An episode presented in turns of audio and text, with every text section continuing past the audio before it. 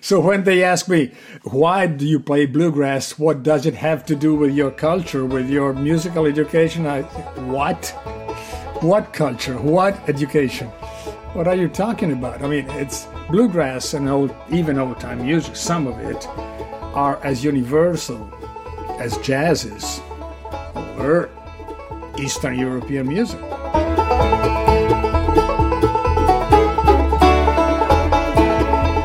Hey, what's up, everybody? I have made it back safely from my trip to Nashville last week. Those of you who follow my travels know that I was down there visiting some friends, having uh, a lot of much needed fun. There, and there's a lot for, of that to be had down in Nashville. Got to do some playing, like I said, seeing, seeing friends, seeing a lot of good music, uh, meeting some of you. I ran into some listeners, so if that was you, it was really nice to meet you, and I, I hope to make it back there really soon. And for an experience that was so rejuvenating in one way, boy, was it exhausting in another. There's a lot of stuff to do. And perhaps most importantly, I was able to get some really great interviews that I'm going to be releasing over the coming uh, weeks and months, and really excited to bring those to you but first, I need to bring you this interview today with another fascinating guest who I really enjoyed speaking with. First of all, I just want to tell you if you do like this podcast, please don't forget to do the subscribe, follow, all, all that business, whatever the platform you use has you do. Uh, rate it if that's available. That all really helps. And if you really like the podcast, share it around on social media, share the links, follow me on social media. I'm on most of the big ones, the you know the Facebook, the Instagram, the Twitter. You can find me there to to uh, you know follow what I'm up to, follow what the podcast is up to. But if you really really like the podcast, what I need you to do is go to patreon.com slash banjo podcast. That's the way to actually directly support the show and help help keep all this running, make sure all these episodes can keep coming out and you'll be helping to feed a hungry family of five in the Detroit area in the process. So, so, something to feel good about all the way around. Today's super cool, extra special, all organic, free range Patreon supporter of the show is a gentleman named Panos Koutalos. And Panos, I sure hope I got your name close to being pronounced correctly. But uh, Panos joined because he wanted a a connection to other banjo players. He lives in Greece, where there aren't there just aren't too many banjo players apparently, and uh, so he enjoys the aspect of community. And he's been signing on to some of those VIP lounges that we've been having. And Panos, it's been great seeing you there, my friend, and I hope to keep doing that. So, thank you so much for your support, and I hope to see you at future VIP lounges. For the rest of you who haven't heard of these, these are very important picker lounges. And for the Patreon supporters that sign up, you get to join me and a lot of your fellow listeners once a month on a video chat where we play some banjos, talk about banjos, discuss music in general, get to know each other. It's a ton of fun. And the next one is actually uh, next week, June 29th, 2021, at 9 p.m. Eastern. So stay tuned. Anyone who signs up on Patreon for the, the correct level before that will get an invite to that VIP lounge. You know, I'm just realizing I, I, I just mentioned that Panos, the Patreon supporter, is from Greece, and today's episode features an Italian banjo player. And I even made some hummus today. So there's just a Mediterranean vibe happening. I promise that was just a coincidence. I didn't plan it like that, but uh, I think I like it. This is this is very cool. We're gonna we're gonna run with this. Uh, in the meantime, anybody who has comments, questions, concerns, hummus recipe tips, uh, you know where to find me. Contact uh, Picky Fingers Banjo Podcast at gmail.com for all of that stuff, and I hope to hear from you. Birds kiss the shore. It was there I spent that summer in a cabin on a lonely hill.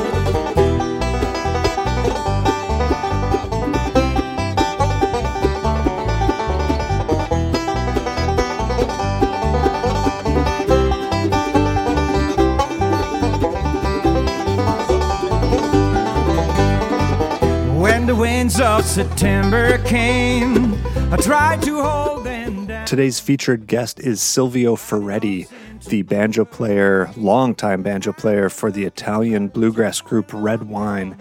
And Silvio is probably equally, if not even more known these days, as the builder of Scorpion banjo bridges and Scorpion instruments. Scorpion bridges are some of the best out there. Anytime you see one of these threads, whether it's on Banjo Hangout or Facebook asking, "Hey, what's what's the best banjo bridge out there?" It doesn't take more than one or two comments before somebody's going to say, "You need a Scorpion banjo bridge." And I couldn't agree more. Silvio is a really talented guy, a great banjo player, and has some fascinating things to say about what goes into bridge building and what he learned directly from his old friend Snuffy Smith. So I think you're really going to like his stories about growing up in Italy, finding the banjo, and all about his bridges and much, much more. So here it is Silvio Ferretti.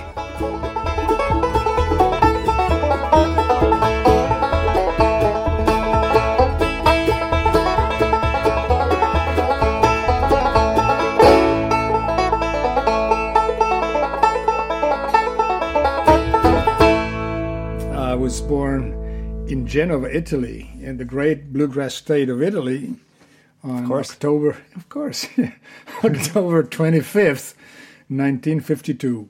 I can't, right now, after that, uh, I can't remember what Flatt and Scruggs or Bill Monroe were recording at the time, but it was a good time for bluegrass music. And I discovered the banjo around 60 something. Uh, and, and unluckily, it was the a tenor banjo playing uh, Washington Square in an Italian rendition of the tune. Terrible, really terrible. But shortly afterwards, around 65, the uh, New Christy Minstrels were a big group in, during the folk craze. They came to Italy and they played the festival, a music, a popular music festival in Sanremo.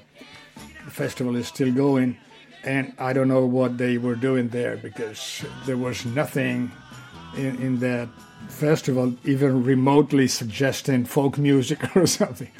But uh-huh. the new Christian minstrels came. They were their name was shortened into the minstrels, and they had one or two banjo players at the time. And the main banjo player, Larry Ramos, he came to Italy to play the festival with this baby here. That was his banjo? That was his banjo. The neck is new, Oh, no. and the, the pot has been molested and refinished too many times, but that was his banjo. Oh, that's amazing. It is. So what's it- It's- how- so- Is it skipping too far ahead to ask you how you came to own it? Uh, no, it's well, we are far ahead, but we're banjo players, so we're Yeah. always speeding. Very advanced. Uh, I came to own it in 2007, 8, Okay. because the guy who had it offered it to me a few years before, and it was too expensive for me. Uh, after a couple of years, it wasn't anymore because my father had died and left me some money.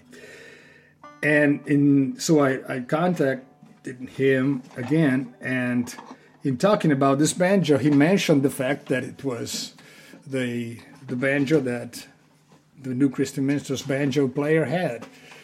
So I said, "Geez, it's the first banjo I ever saw in my life." And you didn't even know that uh, know before that. when you were trying no to buy it. idea, no idea.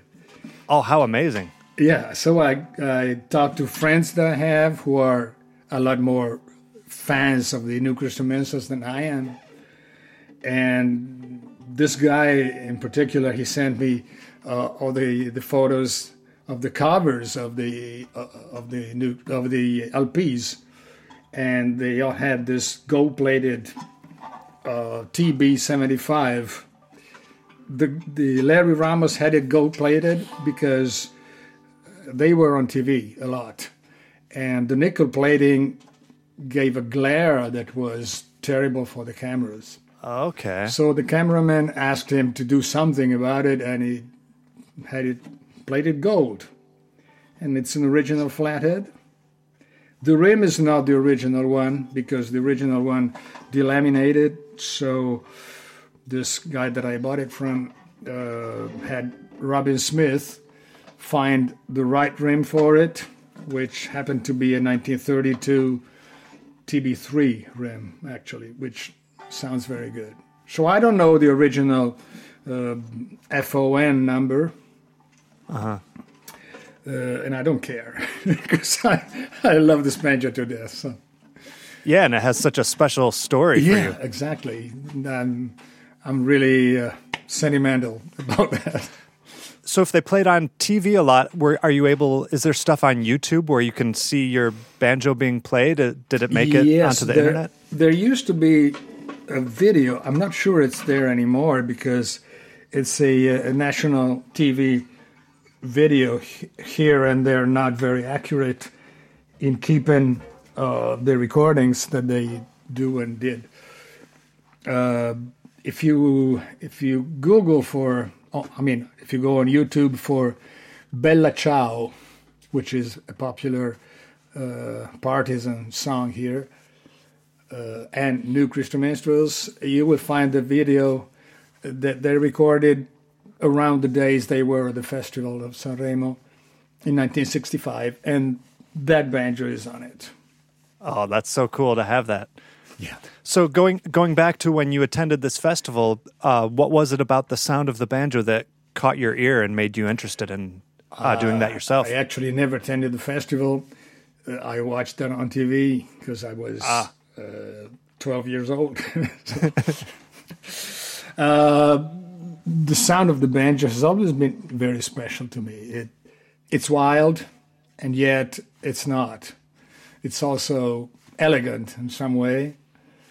It's very, uh, I mean, it's it's cutting, it's piercing, but it's not obnoxious to me, at least. right. right. Never talk to my wife or my ex girlfriend or whatever.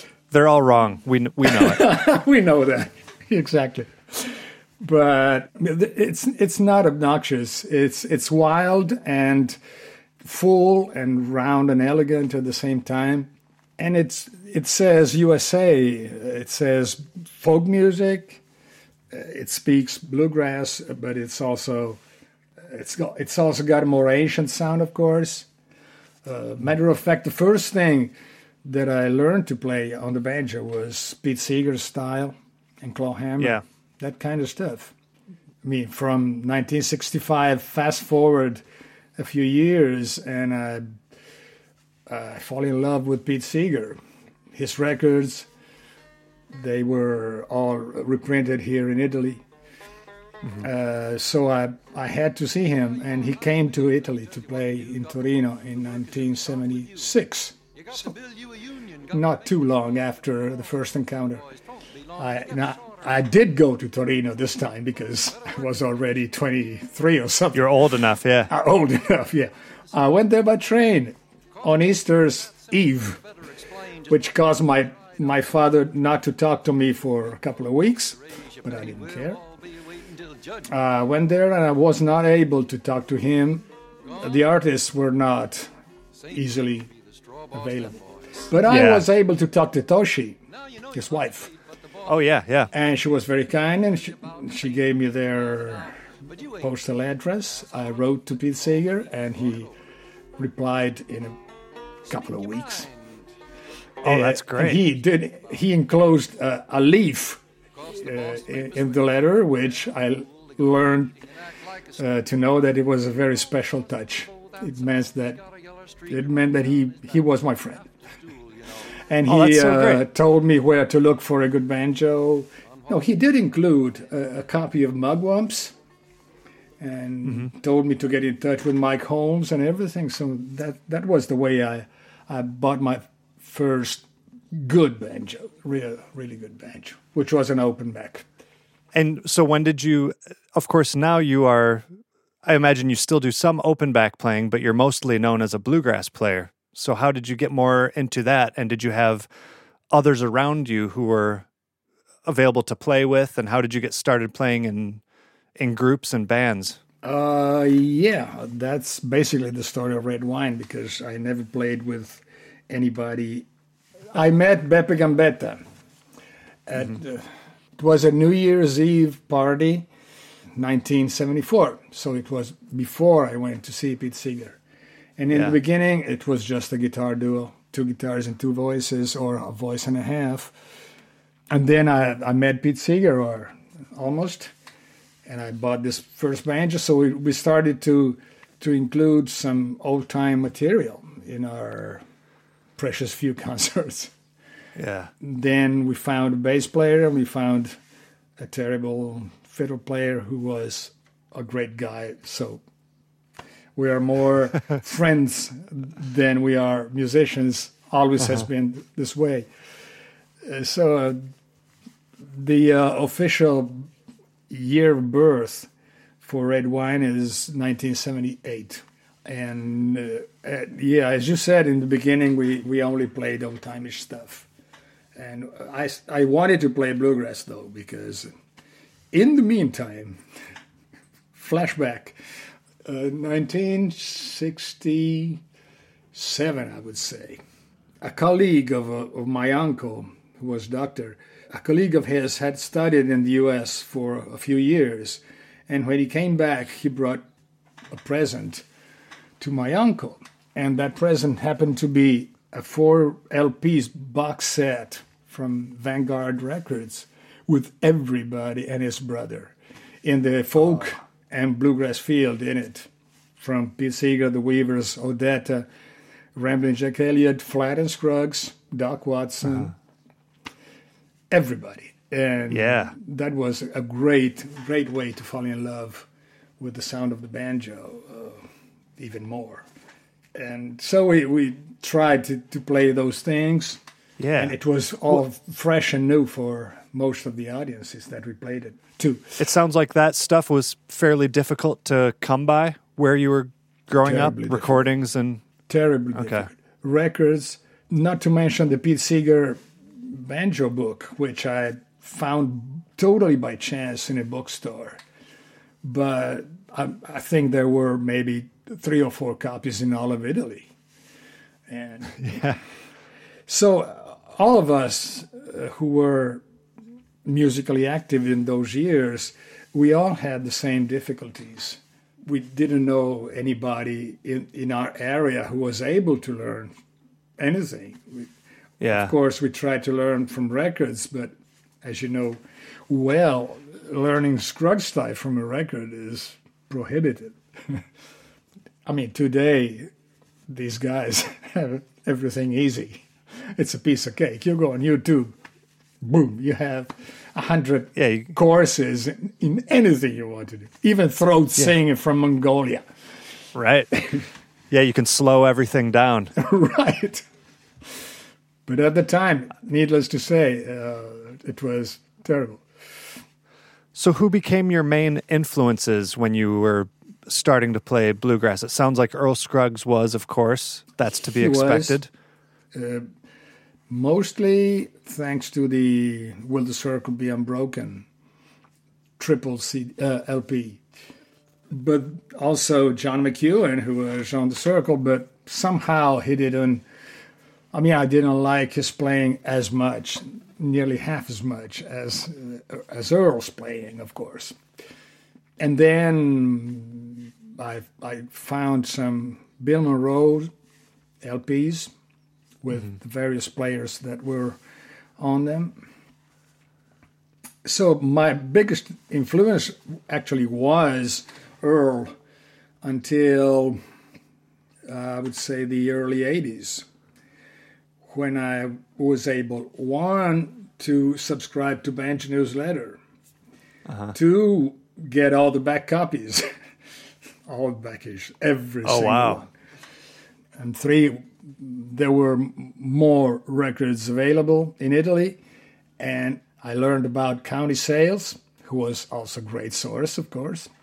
Yeah. Uh, so the second main influence to me was was J.D. Crowe. Needless to say, I discovered Sonny only later on. Okay. Uh, and it was mostly through getting information like banjo newsletter, trying Yeah. to hear about as many of the players as you could. sure, Yeah, cool. yeah. Ta talk about what in I know maybe it's hard to have this kind of perspective, but being from Italy, you have a different culture and a musical uh, vibe around your country. Talk about what influence you think all that has had. I, I'm thinking particularly you probably have more classical music around in your background, but maybe I'm maybe I'm way off. So talk about what influence you think that might have on you. Yeah, that's a very, very interesting subject because Italy is considered to be a, a great place for arts of all, of all kinds, seen from outside of it. Right. In fact, uh, we have a lot less basic musical education, like in school or mm-hmm. church, than you guys have in the US.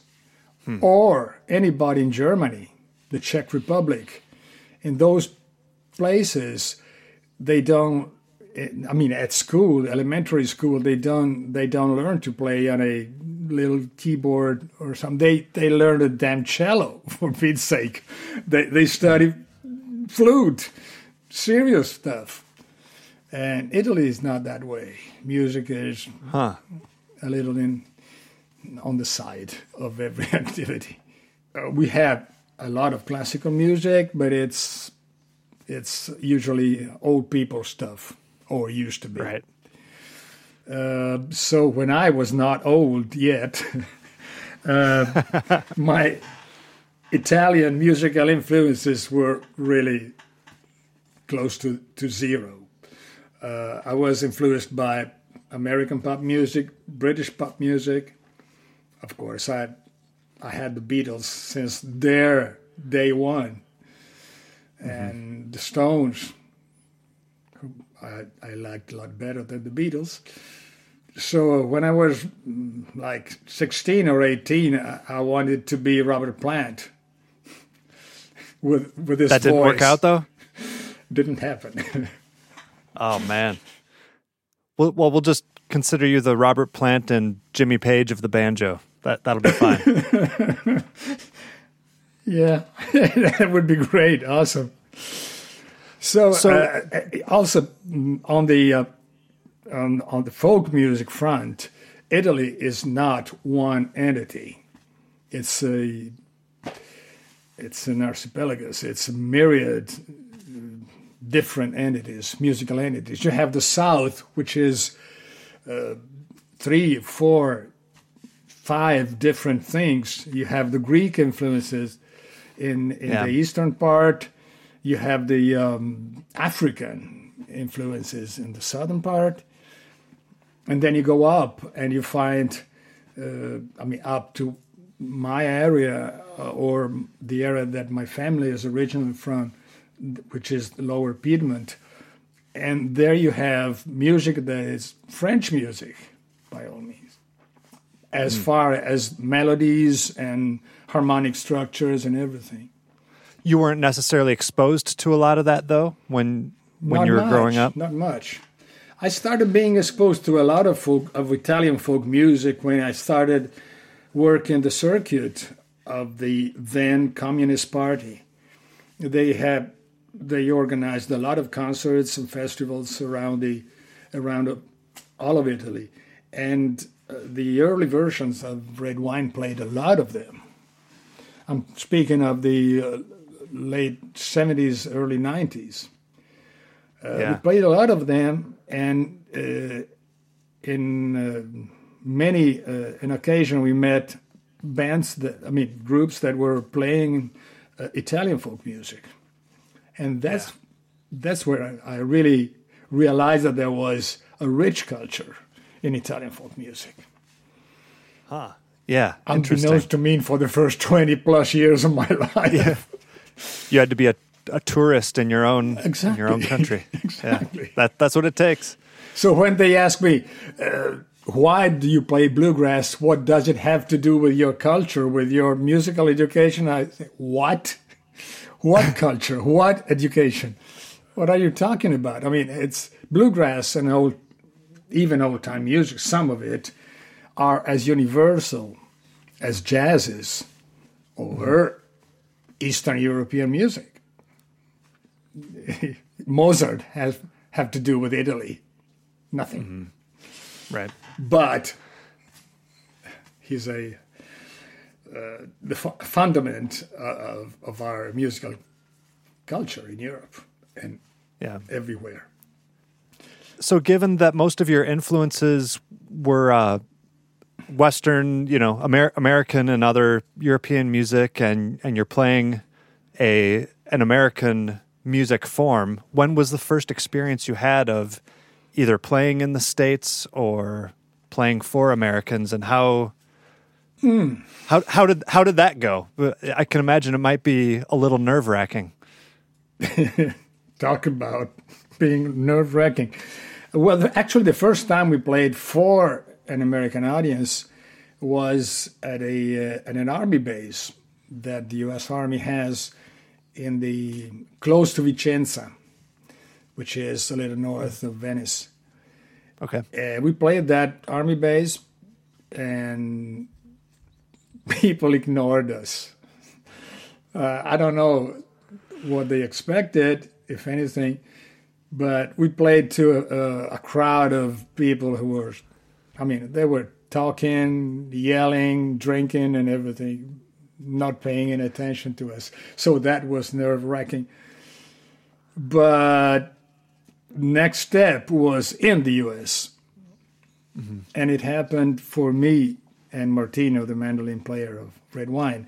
It happened in 1986, uh, thanks to a couple of friends uh, who were at the core of a band, uh, a fairly international band called Freewheeling. This band was, was really great, really great. A four piece like us, they had a tour organized for the summer of 1986 when all of a sudden the banjo player and the mandolin player decided to quit. So they called us. We were friends, uh-huh. and they called us and asked us if if, if we were available for that. And I said, "Hell yeah." Oh, that's cool. Yeah, so I I worked like a slave for a couple of three months in order to have as many extra hours as to be able to take a two months and a half vacation. Oh, right. Yeah. So we played we played a couple of gigs in Germany before they were I mean those two guys were living in Germany at the time. And then we moved to the US and we only played like six six gi- gigs there. But uh, they were all great gigs. We played the Strawberry Festival In, in California. Sierra, in Yeah. California, which was incredible. We played Bill Stanley's Barbecue and Bluegrass in Asheville, which at the time was the place to be in North Carolina. Huh. We played the Station Inn, of course, to a great crowd of 10, maybe 12, including JT. Poor guy. Yeah. And we played the Kentucky Fried Chicken Festival in Louisville. And that was Those are some good gigs. great gigs. And I managed, I managed to blow the last set at the Kentucky Fried Chicken because you're familiar with the Galt House. Yeah. Can you name the the weakest part of it? The part that puts everybody in, in jeopardy some way. I guess I'm not sure what you mean. The bar must be the bar. No, the elevators. Yeah, uh, that was my next guest, actually. Okay, the elevators.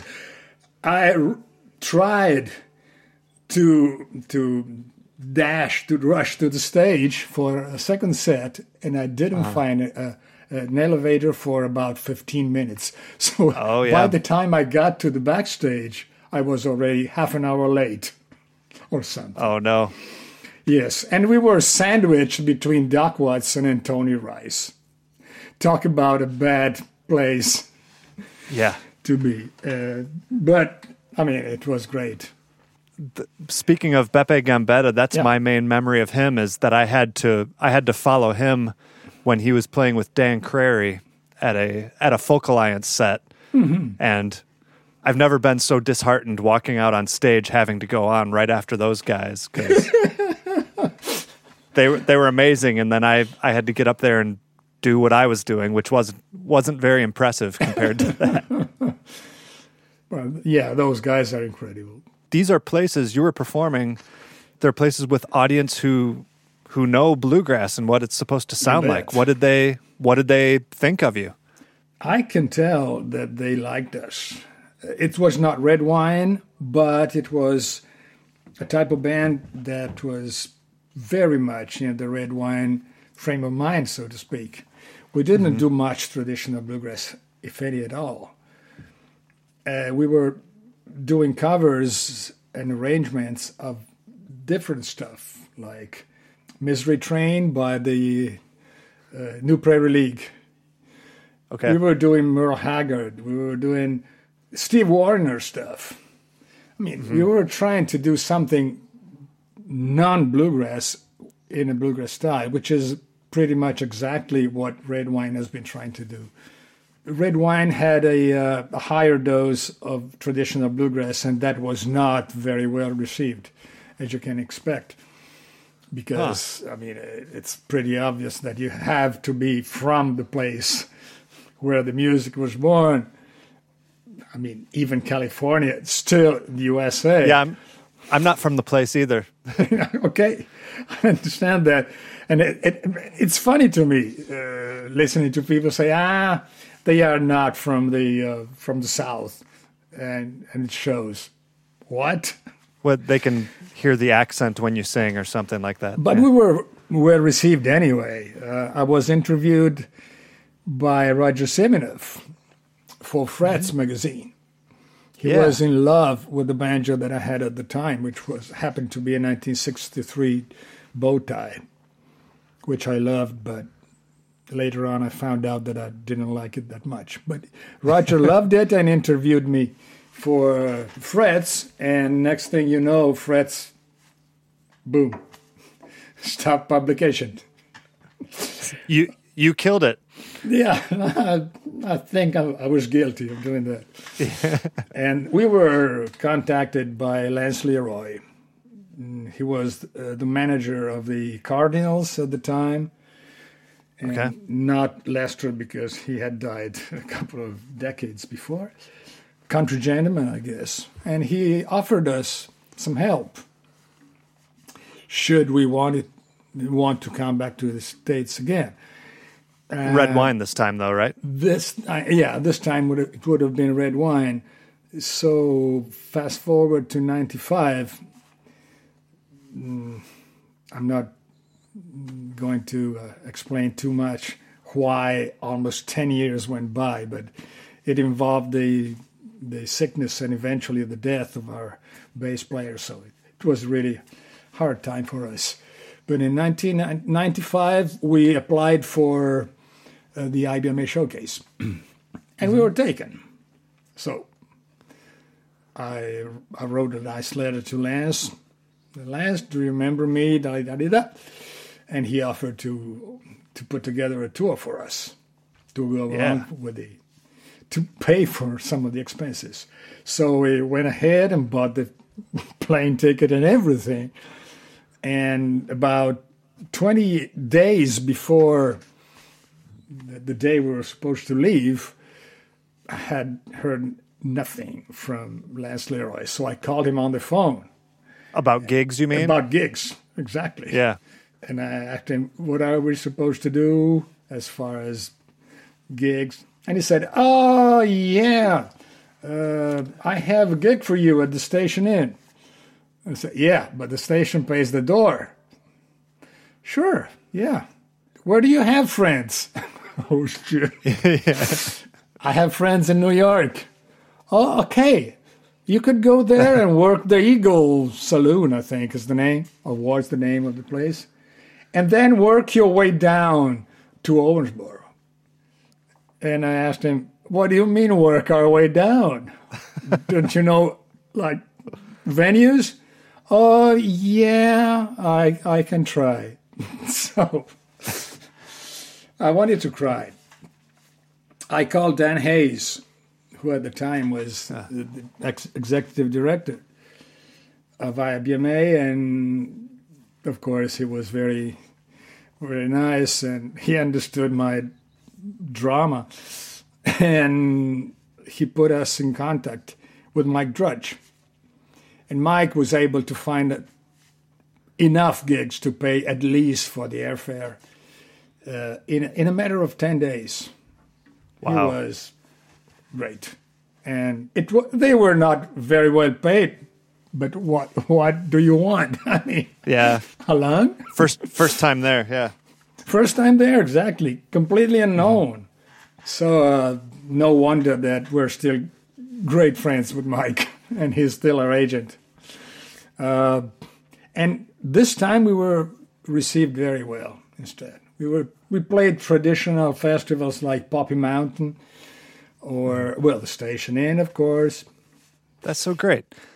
I, I've noticed a trend on a lot of your albums. You will have a, f- a fair number of pop songs, Yeah. you know, maybe to to give listeners something familiar to hear, but you also make sure to represent Italian music too here and there. Stars make you drool just like pasta fazool, that's amore. When you dance down the street with a cloud at your feet, you're in love. When you walk in a dream, but you know you're not dreaming, signore. Scusa me, but you see, back in old Napoli, that's amore. Buonasera, signorina, buonasera. Com'è bello stare a Napoli e sognare. Mentre in cielo sembra dire buonasera. La vecchia luna che sul Mediterraneo appare. Ogni giorno ci incontriamo camminando. Dove par che la montagna scenda in mar. Quante cose abbiamo detto sospirando. Italy is very different from the US. So mostly people don't know what to expect when they go to a bluegrass concert. And you gotta teach them what bluegrass is by approaching it step by step. Yeah. Uh, We we may start from a song that had the banjo in its original version. You start with a little bit far from the core of the of the music, and you get there. Yeah. And as far as the Italian mm, the Italian stuff, it had been a, a constant in in all our concerts. We start by doing old time stuff, bluegrass stuff, anything, uh, arrangement of, of popular things, and after a while, somebody comes up to the stage and says, "I really like your music. You're really great." Now, can you play something nice? Something good? And by that, they mean something in Italian. Okay. Something we- they know. Yeah. Something they know, exactly. Yeah. So we decided to include at least one song in Italian or medley of songs in, in every CD that we've done. That's Well, it. I'm I'm a little surprised to hear you say that you you do the Italian stuff for your Italian audience. I was thinking about it more as a way for you to smuggle in some some Italian music for the Americans who would buy it. 'Cause I think I think that's the coolest part about it. is- yeah, but those is that- songs uh, that are very popular in the US as well as in Italy, they are not serious songs per se. They Hmm. have sort of a, uh humorish thing. yeah, like the Louis Prima stuff. Yeah, exactly, is- exactly. Yeah, just sort of it's light. stuff yeah. that the, uh, the the Americans can can be familiar with, even if, if they don't understand the words, because they've heard it before. Or like singing That's Amore, which is which has got nothing Italian in it except three or four words. One word, yeah. yeah, uh, but it's fun for us and it's fun for the audience, so why not? Let's shift to talking about your your luthery and your bridges. How did that come to be something that you were interested in? And now, of course, I think just as many people know you as the bridge maker as know you as a banjo player. Hope so. Actually, I've been wondering myself about that. What brought me to to building bridges? I'm building bridges. That was a great song. um, it inspired you, apparently. yeah. Fact is, I was uh, a good friend of Snuffy Smith. I first met him in 1982, my first trip to the US without a band. I met him there. Uh, he put me up at his place, treated me like a royalty. And we became friends, and he came to Italy a couple of three months afterwards. We traveled Italy together. We went to Cremona. Uh, he wanted to see the Stradivarium Museum, which was closed, oh. as very common in Italy. Oh no! yeah, he he was a really funny guy. He knew everything about building bridges. Needless to say, he was the guy who invented the boutique bridges, by yeah. all means. But he did that because he knew how a proper bridge has to be built. And he studied traditional luthery, bridge making for uh, bowed instruments, the way the wood must be cut, uh, the way the, the grain must be oriented, and everything. His purpose was to build bridges that were both very efficient from a uh, an energy standpoint, I mean energy transfer standpoint. Yeah. And sounding good, of course, because the two yeah. things don't necessarily go along. Huh.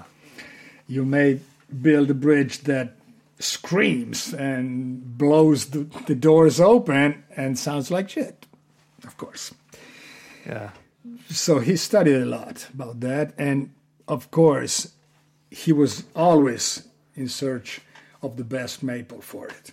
He came to Italy because Italy was on its way to Yugoslavia, to the former Yugoslavia Republic. That's where Bosnia is, and Croatia, and all the areas where the maple trees have grown forever. The maple trees that were cut by the Venetian Republic to build everything for which maple was needed, including musical instruments. Mm-hmm. We also have maple trees, but the best maple always came from uh, the former Yugoslavia area. And that's where Snuffy always got his, his wood for, from. And of course, he also got a lot of great wood from northern Michigan mm-hmm. uh, which is another great area for maple. Yeah, sure is. After uh, I can't remember how many years, Snuffy quit production. He moved to North Carolina from Arkansas, where he lived at, at the time we uh, I saw him time and again. And his bridges were not were not available anymore. I had found another great bridge, which was made by David Wadsworth. Uh, carried those bridges, and they were great. But David Wadsworth, who was a, uh, a pastor at the time, decided to go church full time and didn't build bridges anymore. So I, I had to do something. And I, yeah. at the time, I was starting to work in this Luthery repairing guitars, and I decided to build my own bridges, benefiting from the experience that my boss had in in building bridges for uh, gambas and violins and everything, and benefiting from the great maple that I could get from this area. Hey everyone, Keith here. I was just chilling in my backyard studio again and thought I need to tell everyone about our great, great sponsors. The first is Peghead Nation. Peghead Nation is a streaming site to take courses in banjo, guitar, mandolin, fiddle, dobro, upright bass, uke, and through those courses you can learn bluegrass, old time, and plenty of other styles from some of the best instructors in all of roots music. Pegheadnation.com features a great lineup of banjo instruction. Here are some of the courses Beginning Bluegrass Banjo with Bill Evans, you know him. He also teaches Bluegrass Banjo. You can learn Clawhammer Banjo with Evie Ladin, Wade Ward style banjo with Bruce Molsky, the banjo according to Danny Barnes, or contemporary bluegrass banjo with Wes Corbett. Now, each of these courses include high quality multi angle video lessons, downloadable notation and tab, play along tracks, and plenty of tunes and songs to play. And the bonus feature of these is that just by being a listener of Picky Fingers, you can get your first month free. Just go to pegheadnation.com, use the promo code PickyFingers at checkout, and you'll get to sample any of these for absolutely free. Picky Fingers is also brought to you in part by Elderly Instruments up in Lansing, Michigan. We all know that it's so much cooler to support small independent businesses, and it really helps out when that independent business also happens to be the most knowledgeable and trusted source around for new, used, and vintage stringed instruments. And I'm talking, of course, about Elderly Instruments. They've been family owned and operated since 1972, and you can go to elderly.com to check out their wide selection of all stringed instruments. We're talking all the banjos and banjo accessories and learning products that you could ever want. But if you happen to have a hankering for, let's say, electric guitar, acoustic guitar, fiddles, ukes, mandolins, they have all that too. So once again, just go to elderly.com or give them a call at 517 372 7880 to talk to one of their knowledgeable sales representatives. You know, I keep bragging about Michigan, but it's hard not to. If you drive from where a lot of the Motown records were recorded and you drive toward Kalamazoo, which is where all those pre war Gibson banjos were made, along the way you get to Battle Creek, which is the home of GHS Strings, another sponsor of the show. You know, even those pre war Gibson banjos, don't sound like much without a good set of strings on them.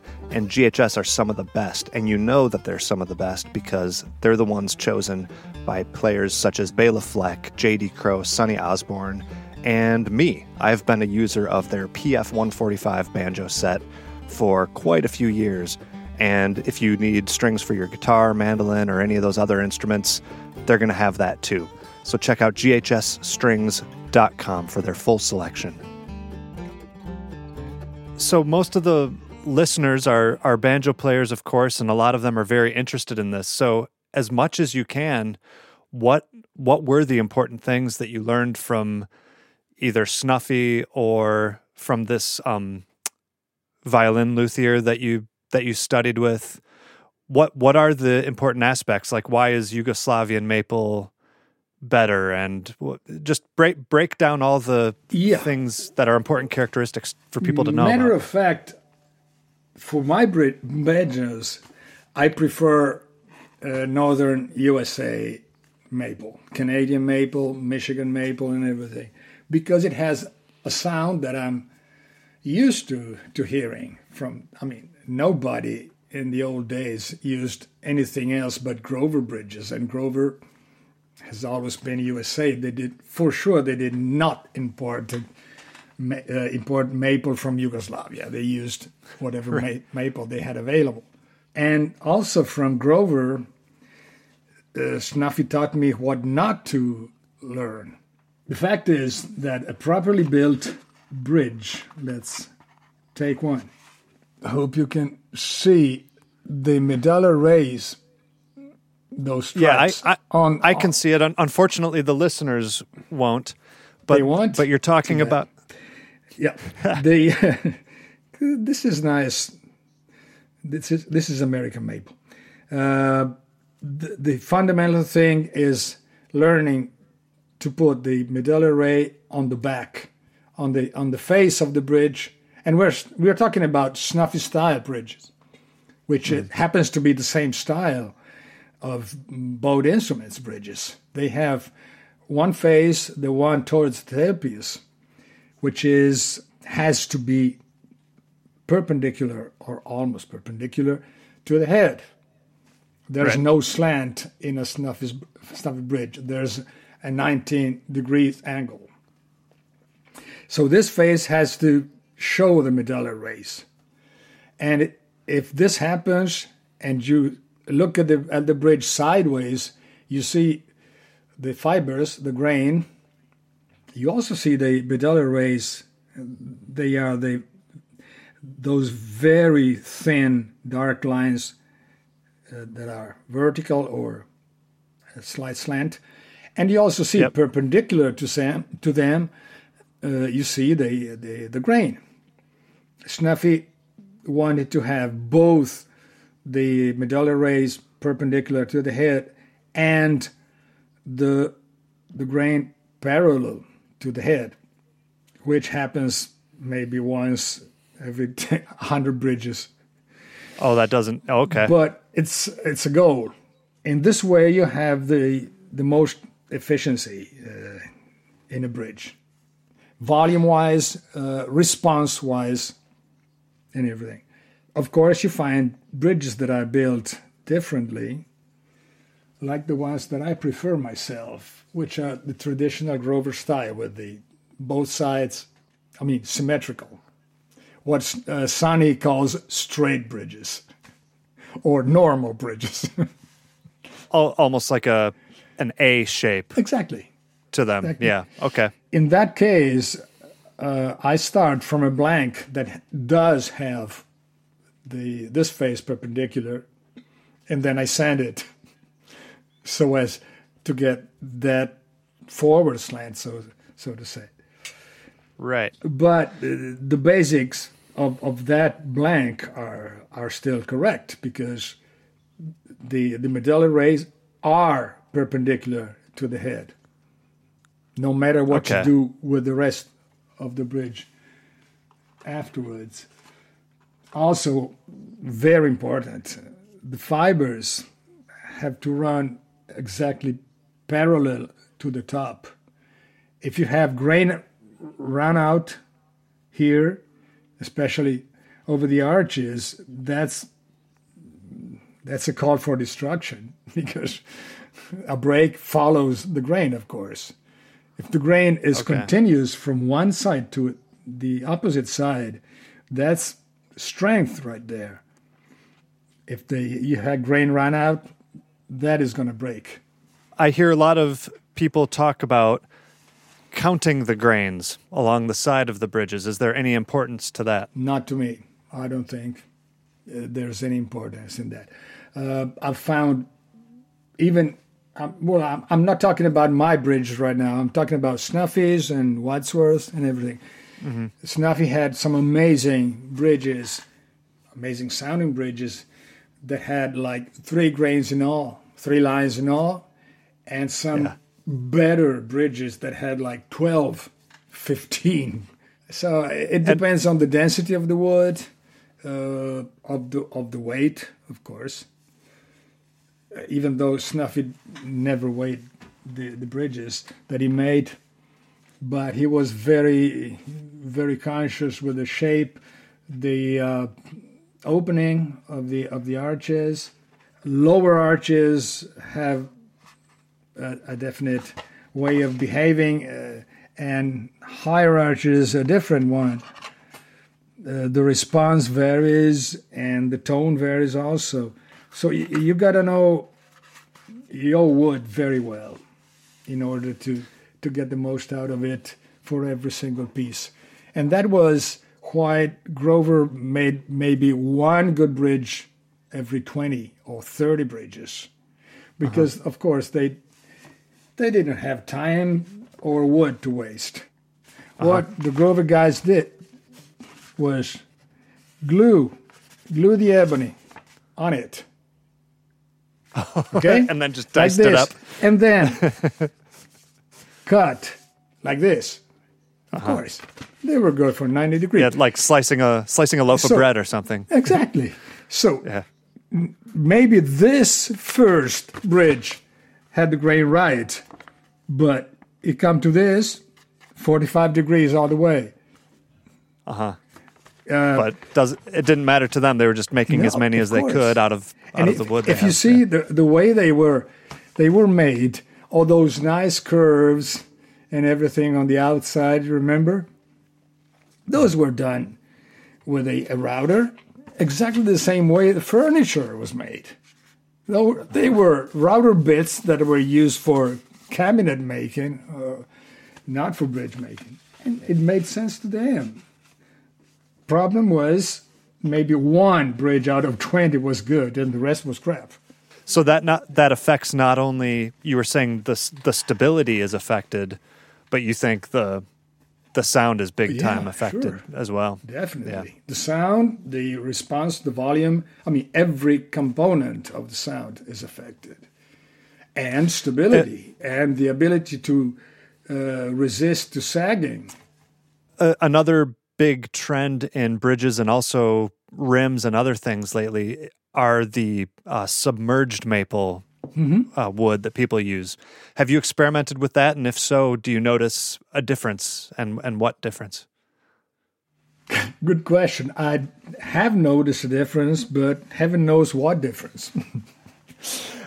the first, I, I mean, uh, one of my friends, a really good friend, was Tony Pass because Yeah. he was Italian and he came from a long line of mafiosi in his family. Tony Pass is Italian.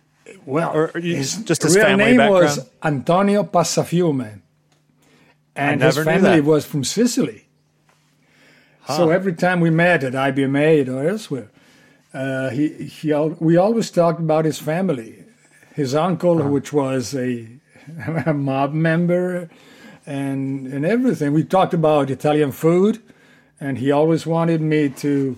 I mean, he asked me once, and I made it a, a nice habit of bringing him the Toscano cigars, which he loved. So I may Oh, have contributed to his lung cancer. Uh, I don't want to think about it, but yeah, he was a, great guy, an incredible guy.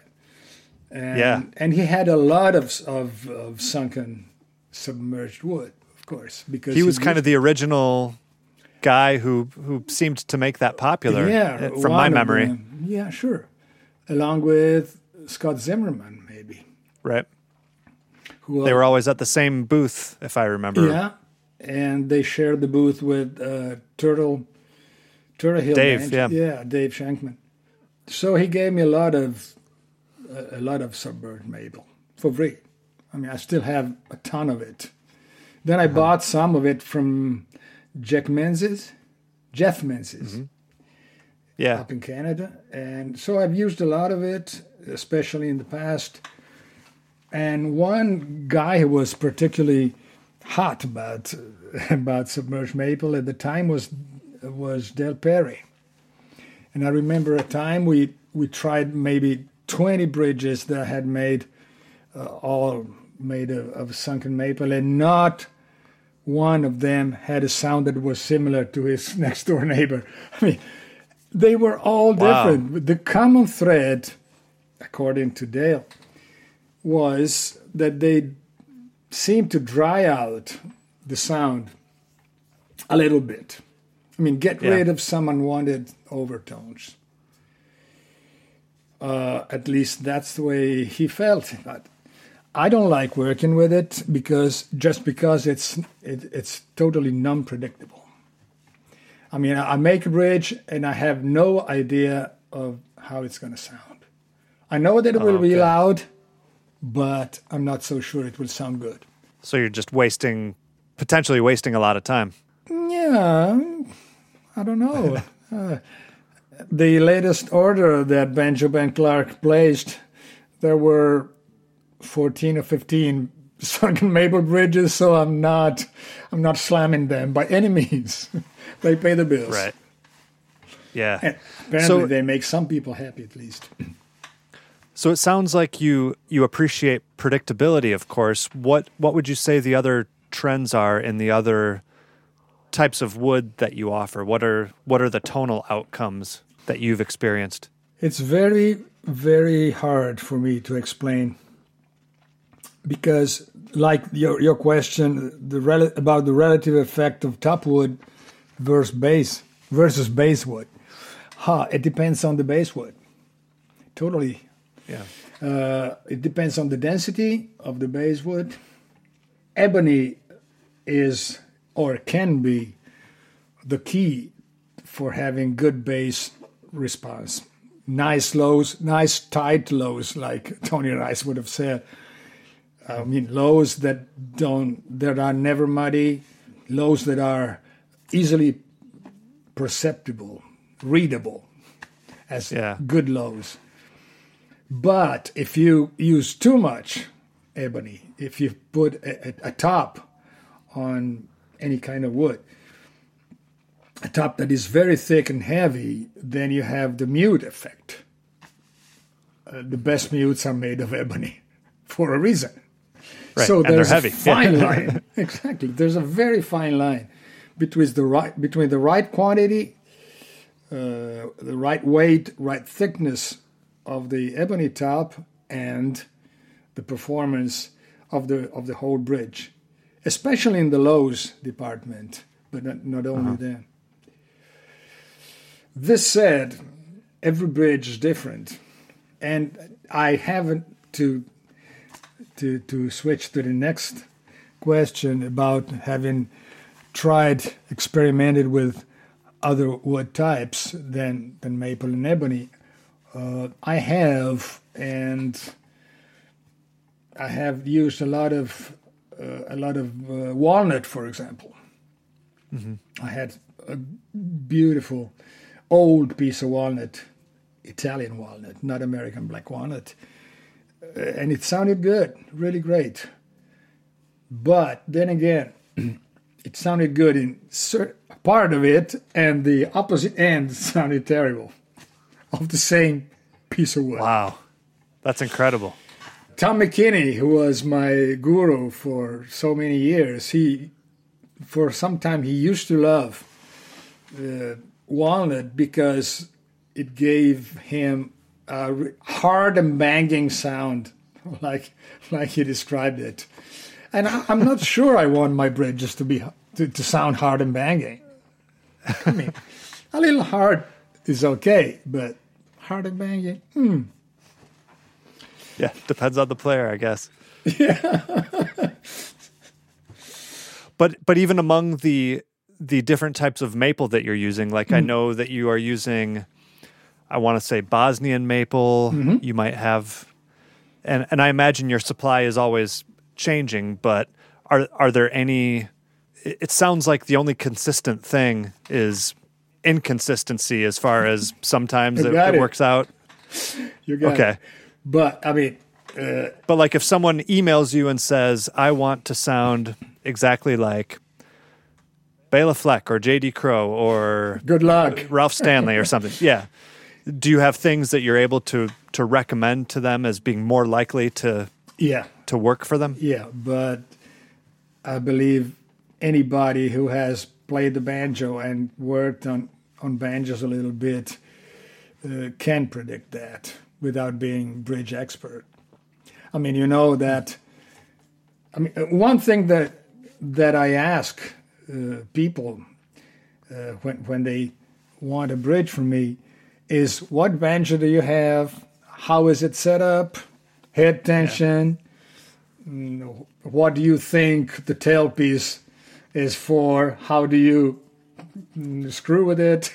Literally Yeah. and and all this and what is your who is your favorite banjo player and what sound you're after that's my set of question and when somebody says i want to sound like jd crowe and i have an arched up ramirez uh, other than saying good luck, I don't know what to do. The bridge isn't gonna. But yeah, the, the bridge, bridge- isn't gonna solve it. Yeah. no, the bridge is not going to change much, but I will send him a, a fairly thick bridge, heavy bridge, so as to absorb some of the uh, ultra highs frequencies From the arch top. Yeah. from the arch top. And, I mean, this is yeah. kind of basic, I would say. Yeah. Uh, another thing that maybe this is a recent development are all of your bridges radiused on the feet now? They have always been. They've to always a been. I guess.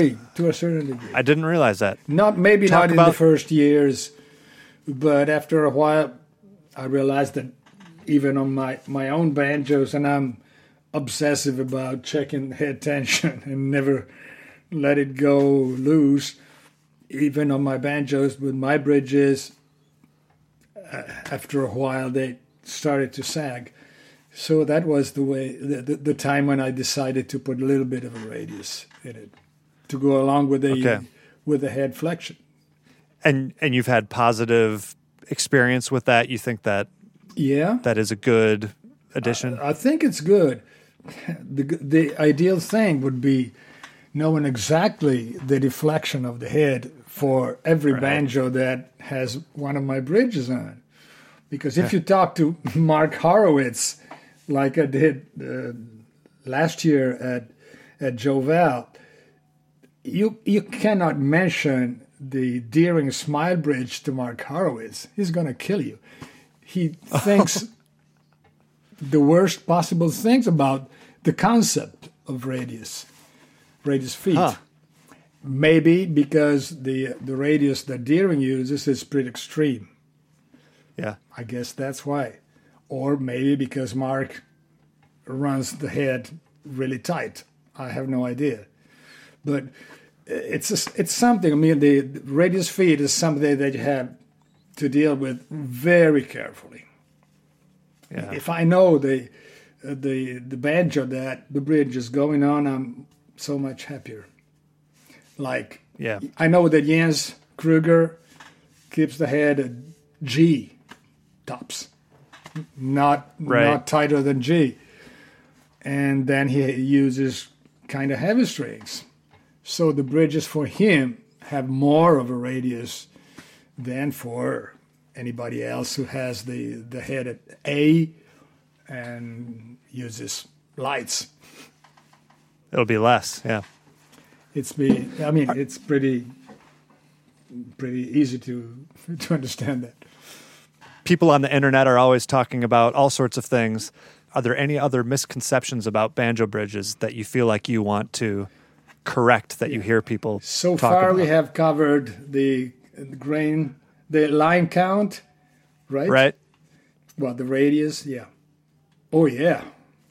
The equivalence thin bridge equals sharp, bright sound. Thick bridge, low, bassy sound. No, it's not like that. Huh. Like Richard uh, Dodson said, a very thick and heavy bridge makes for a thuddy sound, not a Yep. bassy, full, round sound. Just thuddy, Right. because it, Yeah. Absorbs everything. Yeah. it absorbs everything. To me, it's pretty uh, pretty understandable, but I mean, those urban legends are hard to die. Right. And I- Ba- I banjos have a lot of them. Yeah, a lot of them. I found that uh, thin top is great, even because it. Now, how thin is thin? I don't know. Uh, it depends on the bridge, of course. But uh, the bridge, I- w- this is one rule that I have. A bridge has to be elastic, to have some elasticity to it. In which way? Like when you when you're twisting it? Yeah, Like like I just saw you doing like this? Yeah. vertical. Okay. Uh, and the the weight must be distributed kind of evenly. Uh, a bridge that is top heavy is bound to, to sound dull. It's bound Okay. not to be lively and not to be able to transfer the lows very well. I, I just thought of another um, banjo lore thing with bridges. How much faith do you put in the method that people test them by dropping them and listen to the bridges as they hit the table? Do, do you find that to be reliable in any way for how a bridge is going to sound on a banjo? Oh, Snuffy used to do that. But it was just to show me that good maple has a good sound when dropped on a, on a uh, hard surface. It was not a scientific test to, to, Right. to tell which bridge is going to sound better than the other or something. If it works for, for some people, more power to them. I'd rather But yeah, wait them. ve- Yep. Anything to say about compensation or anything like that? Uh, sure. Some banjos do need it, others don't. And the reasons for it are, are totally non understandable for me. I, I can't tell why a certain banjo that never plays with good intonation and another one which has the same the same fret spacing and everything is never into some strings are never in tune, but uh, it's a fact.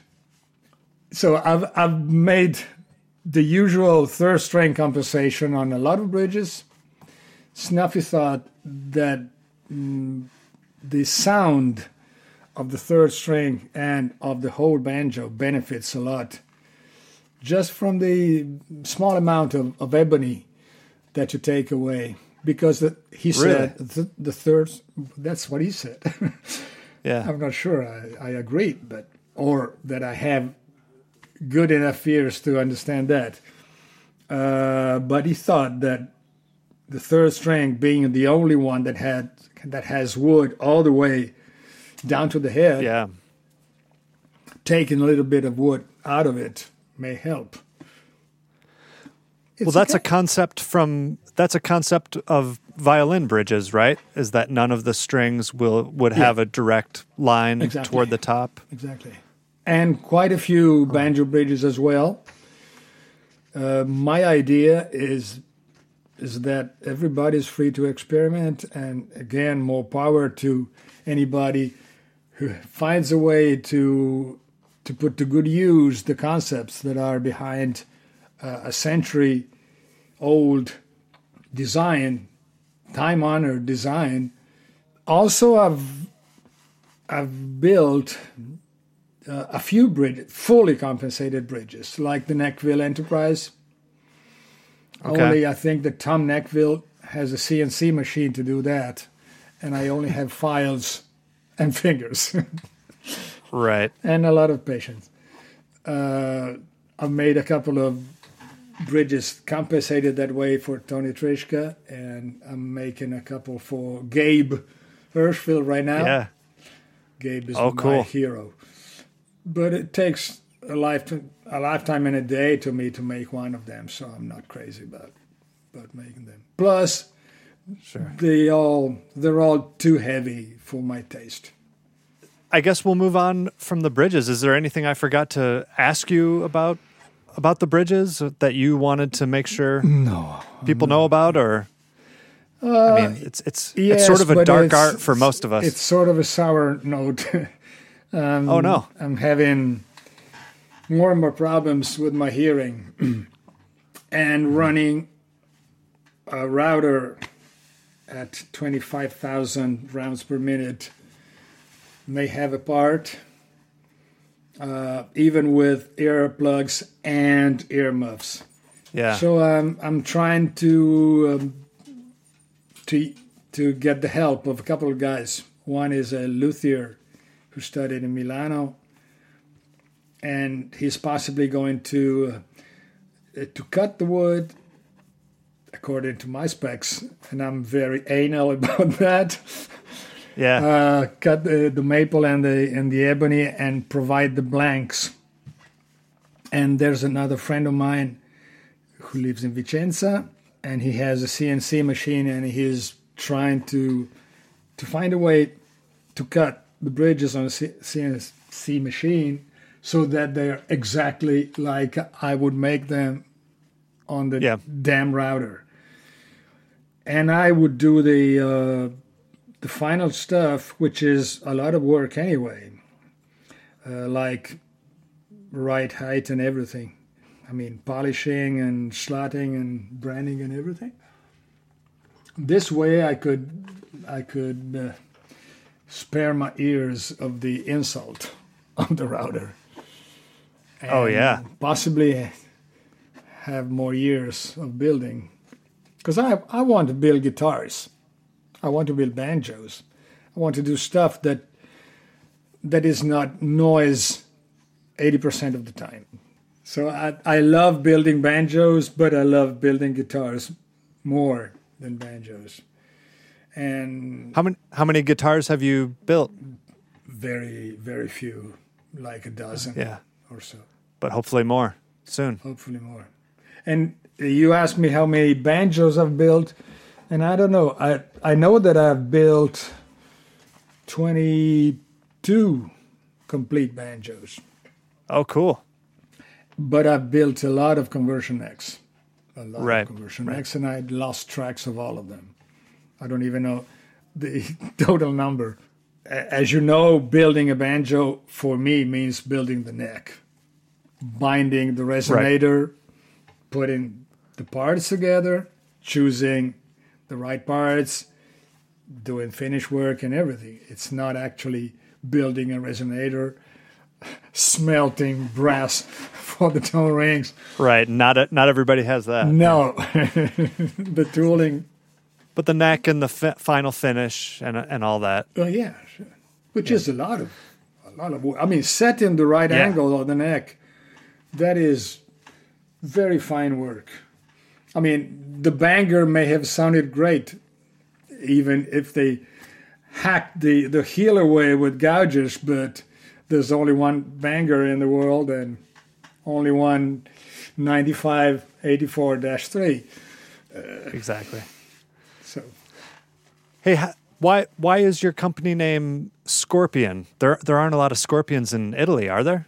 yeah, Or maybe there are. not as big Are as there? in Mexico or in Texas, but yeah, there there are a lot of scorpions. There used to be a lot of scorpions in my grandmother's house. Uh, I remember waking Okay. up in the morning, and there was a scorpion right here on the wall, just twenty centimeters from my face. Watching you. possibly. but it's also a an astral thing. Uh, a friend Okay. of mine who knew I was a Scorpio, she made a drawing uh, of a scorpion, and I liked it so much. So I used that very drawing for for the branding iron. Oh, okay. So the one that we all see Yeah. on our on our bridges here. And it's Oh, how cool. perfect because it it goes down exactly the following the contours of the middle foot. for the feet. Yeah, very cool. Uh, so moving on, let's let's talk about the. We've talked about your bridges, of course. Let's talk about the rest of your instrument. What are your what is your main banjo or banjos? I mean, you already told us a little bit about the uh, the sem- sentimental Yeah. one that you got there. I- Um, is that the primary instrument that you use when you play and perform? Yeah, it's on a couple of, of CDs. I haven't had it for so long. I mean, it's just 12 or 13 years. So Okay. it's been, yeah, a very good banjo. Uh, and there's and also- t- remind me what exactly that is. It was a TB seventy five. Is that what you said? yeah, late, late, very late 30s, but uh, I've, nobody had the, has an idea of where the original neck was. And most of those 75 had the um, the FON number stamped on the back of the peg head. So I have no idea what this number may have been. The same for another 75 that I have, which is the first pre war that I bought from Tom McKinney 30 years ago. It's a bona fide 75, which used to be tenor and arched up. I got it from Tom Okay. McKinney in 91.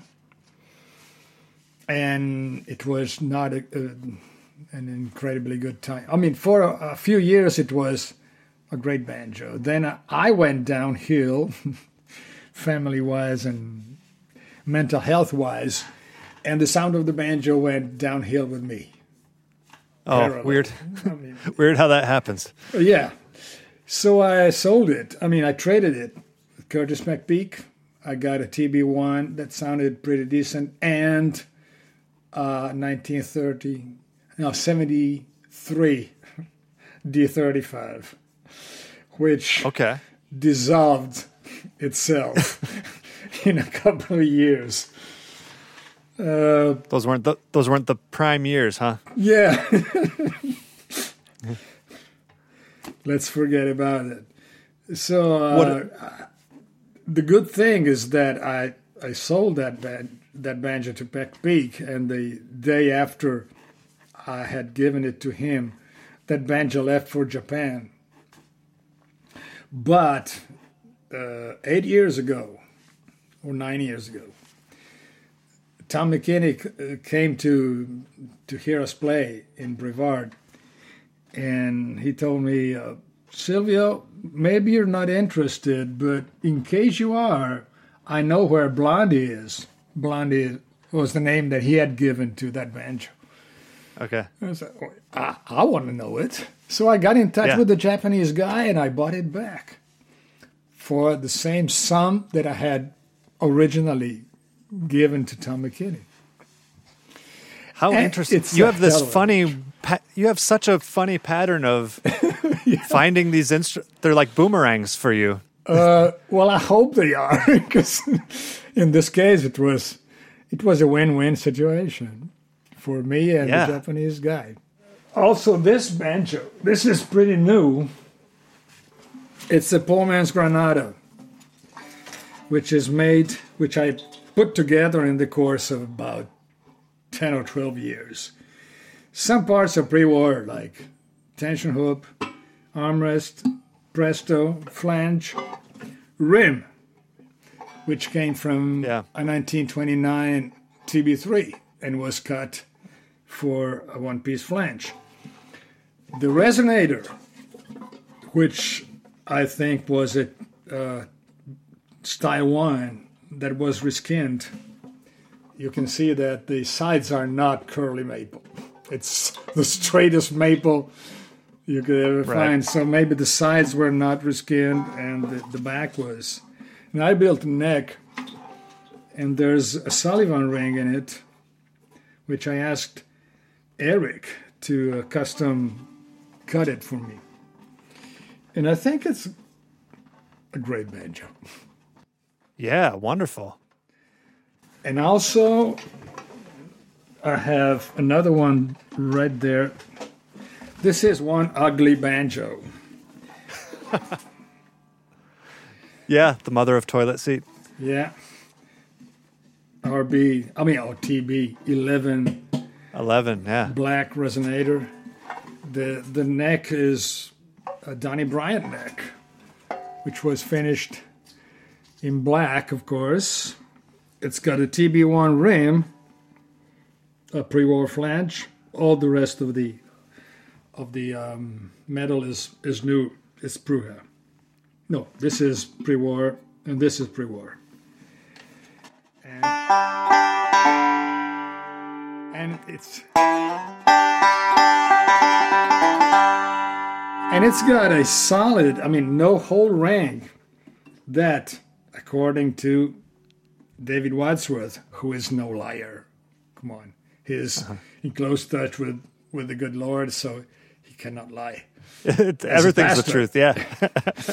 And according possibly to Steve Huber, it's made of pre-war metal. I mean, it was uh, made in the late 30s, and it was not cut according to Gibson specs. It was turned on the lathe in, in a different way than the Gibsons, the Gibson tone rings of the time. So Do you have an explanation about that? no, possibly somebody at Gibson took the tone ring and turned him himself uh, with different specs. So it was mm, adjusted, so to say, turned again by by Steve Huber, and I've got my banger right here. Yeah.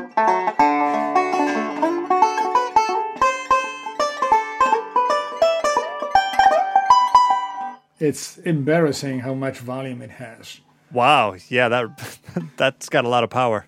Yeah, my my neighbors don't like it so much, but I love it. It's it's a stage banjo, definitely. Oh yeah, I bet that cuts on a, microphone Oh yeah. like nothing else. Well, that's a that's a great collection. Talk about your other preferences. Are you are you sold on any particular picks or uh, tail pieces? I assume you're no. you're I, I I assume you're only using uh, Grover bridges, right? Yeah. Uh, I I like the idea. I I've made a lot of of, band, of bridges, uh, trying to uh, to make them as close as as Grover shape, only cut right. Yeah, yeah. and this is this is an uh, Arthur E. Smith Northampton with resonator.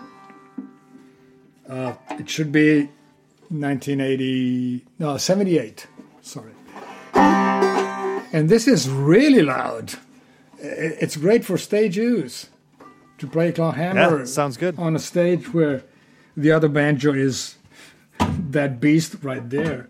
I also have another uh, Arthur Smith open back in my girlfriend's house along with the other TB 75.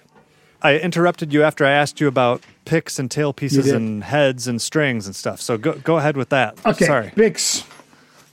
Uh, I've tried everything and then some, and I've settled with overlays or some circle aids, the one that don't have too much of a flat part, and uh, old nationals, white or turquoise shell. Yeah. I'm gonna say they they have the sound that I like, but I also like the uh, American-made banjo Kel Croydon thumb picks. Those are Okay. really great. Um, they last forever. I've tried the blue chip. I lost the third thumb that I got from Melvin, and uh, I, I don't like them. I mean, I Yeah. love them. They they help you play fast. They're incredible. I played twice the speed that I can that I can play with the with the national. But I don't like the fact that the the blade is set back toward uh, the, the, the, the base of, of my of my thumb. So I keep on missing strings actually with the blue chip. Right. My fault, not the designs. I also like the the Dean Hoffmeyer picks, the incredible, the most perfect reproduction of the old national finger picks that I could think of. They're great. And Dean is a That, that's good to hear because that's what that's what I have. I haven't quite made the investment of some real old nationals, so I'm I'm glad to hear that they come close. And then what about strings. what about the other stuff? The strings? Yeah, strings. GHS. I've been a GHS addict since 1980, maybe. First, yeah, f- first or second time I went to the Frankfurt trade show, I met Dave Holcomb, who at the time was the uh, the H of GHS. He agreed after year after year. I kept pestering him about getting an endorsement from GHS. yeah So he eventually yielded. And we've been GHS endorsers for 40 years.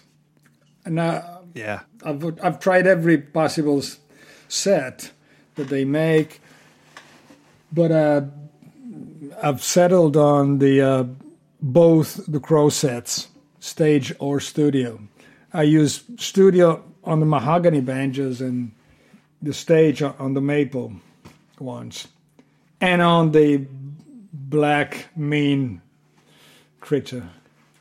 Right. He wants a ten uh, on, fir- on first and fifth. You can handle it. Yeah. and uh, I use mediums uh, for the clawhammer banjos. Yeah. Good stuff. Capos. Tom McKinney. He, he was a friend of mine, so I always got my capers from him more often than not in trade for bridges. I think they're great. Everybody who has done a McKinney style bridge, starting from, I can't remember the name of Tom's helper, but all the way through uh, Showcase, Bill Stokes, Yeah. uh, including Steve Huber. This this cape is a Huber. Oh, well, I can't take it out now, but it, it- it's a Huber McKinney style capo, and it's Yeah. great, really good yeah. They're all really good. tuners. And I love the Bill Rickard Cyclone tuners. Uh, true, but I'm also fine with the uh, five star tuners, uh, the uh, Krishot tuners made in the Czech Republic. Gotoh Okay. tuners, of course, they're Yeah. really great and accurate. Anything except the Schaller. Um, another thing I really wanted to to hear about was if you have like microphone preferences or anything like that, and specific. I, I found um, the samples I was able to find online of your music. I thought there was some really great banjo tone, particularly what there was a track called. I have it written down. Dixieland for me. mighty long, but it's Dixieland for me.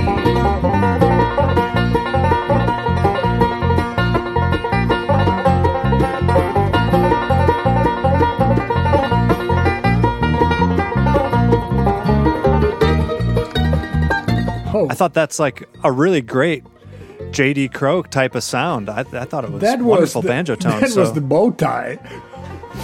was it really? Yeah. At the That's- time when I I, think it sounds great. Didn't didn't even know where to start about setting up a banjo.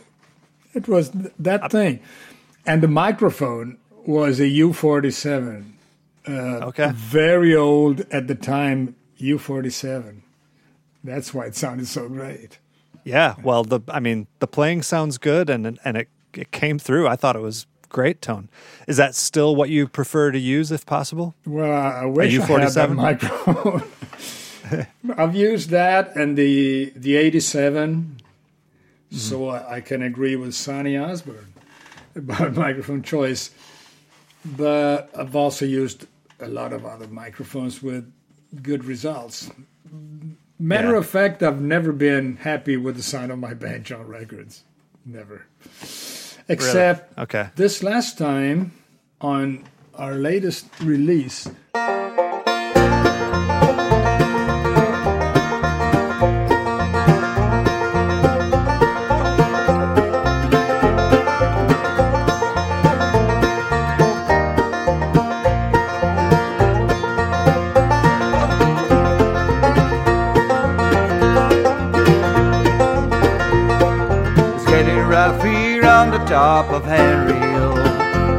A few close calls, but I'm just doing fine.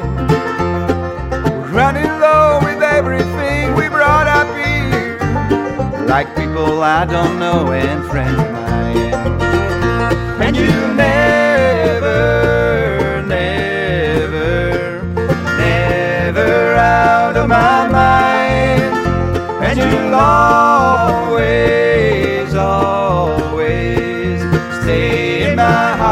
heart till I die. The 1978 vintage one.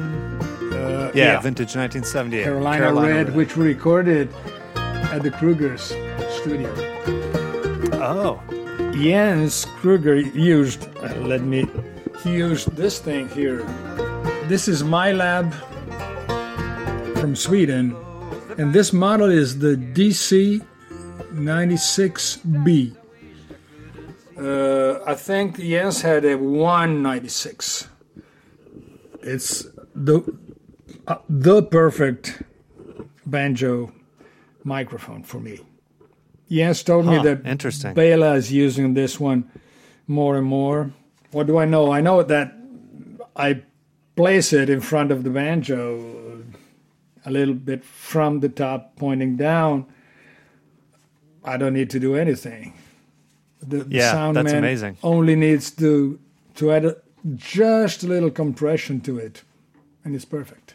Yeah, I'll have to check those out. I'm not I'm not familiar, but I love learning new things about M I L A B. yeah, uh, very cool. They you can find some used for around one thousand dollars, Okay. which is 80, eight- 850 euros. But I've also used, uh, not in the studio, for live use, I use a KEL, can't remember the model.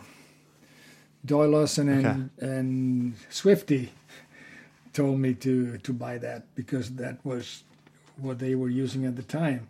It's a great condenser mic that has amazing feedback rejection. Here it is. Oh, cool. Oh, Kel, yeah. Yeah. Tho- From Canada, Are those I being think. made? Yeah, are those being made still? I thought this there was. very model, I'm not sure, but maybe maybe it is HM3C. Yeah, It's I know some awesome. of his went out of production. Yeah, Awesome. Medium diaphragm, not very large.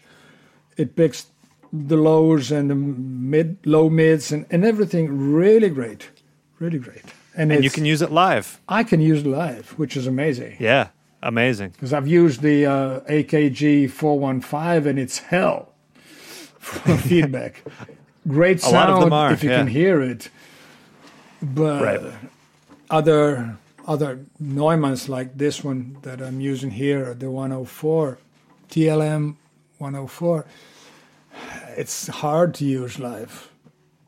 This Kel is not. Yeah, that's that's good to know. Yeah. Oh, the other the only other thing was, you know, so you said you were really happy with your banjo sound on that latest record. If if you were to recommend one of your recordings for people to check out your playing, is that latest one probably the Yeah. the one that you would point them toward? Probably yes.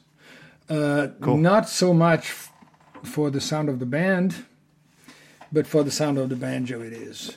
It is. Yeah, okay. I like it, and I I loved the way Jens produced this. Uh, sounds like I I like being kicked in the ass because that's what that's what he did time and again.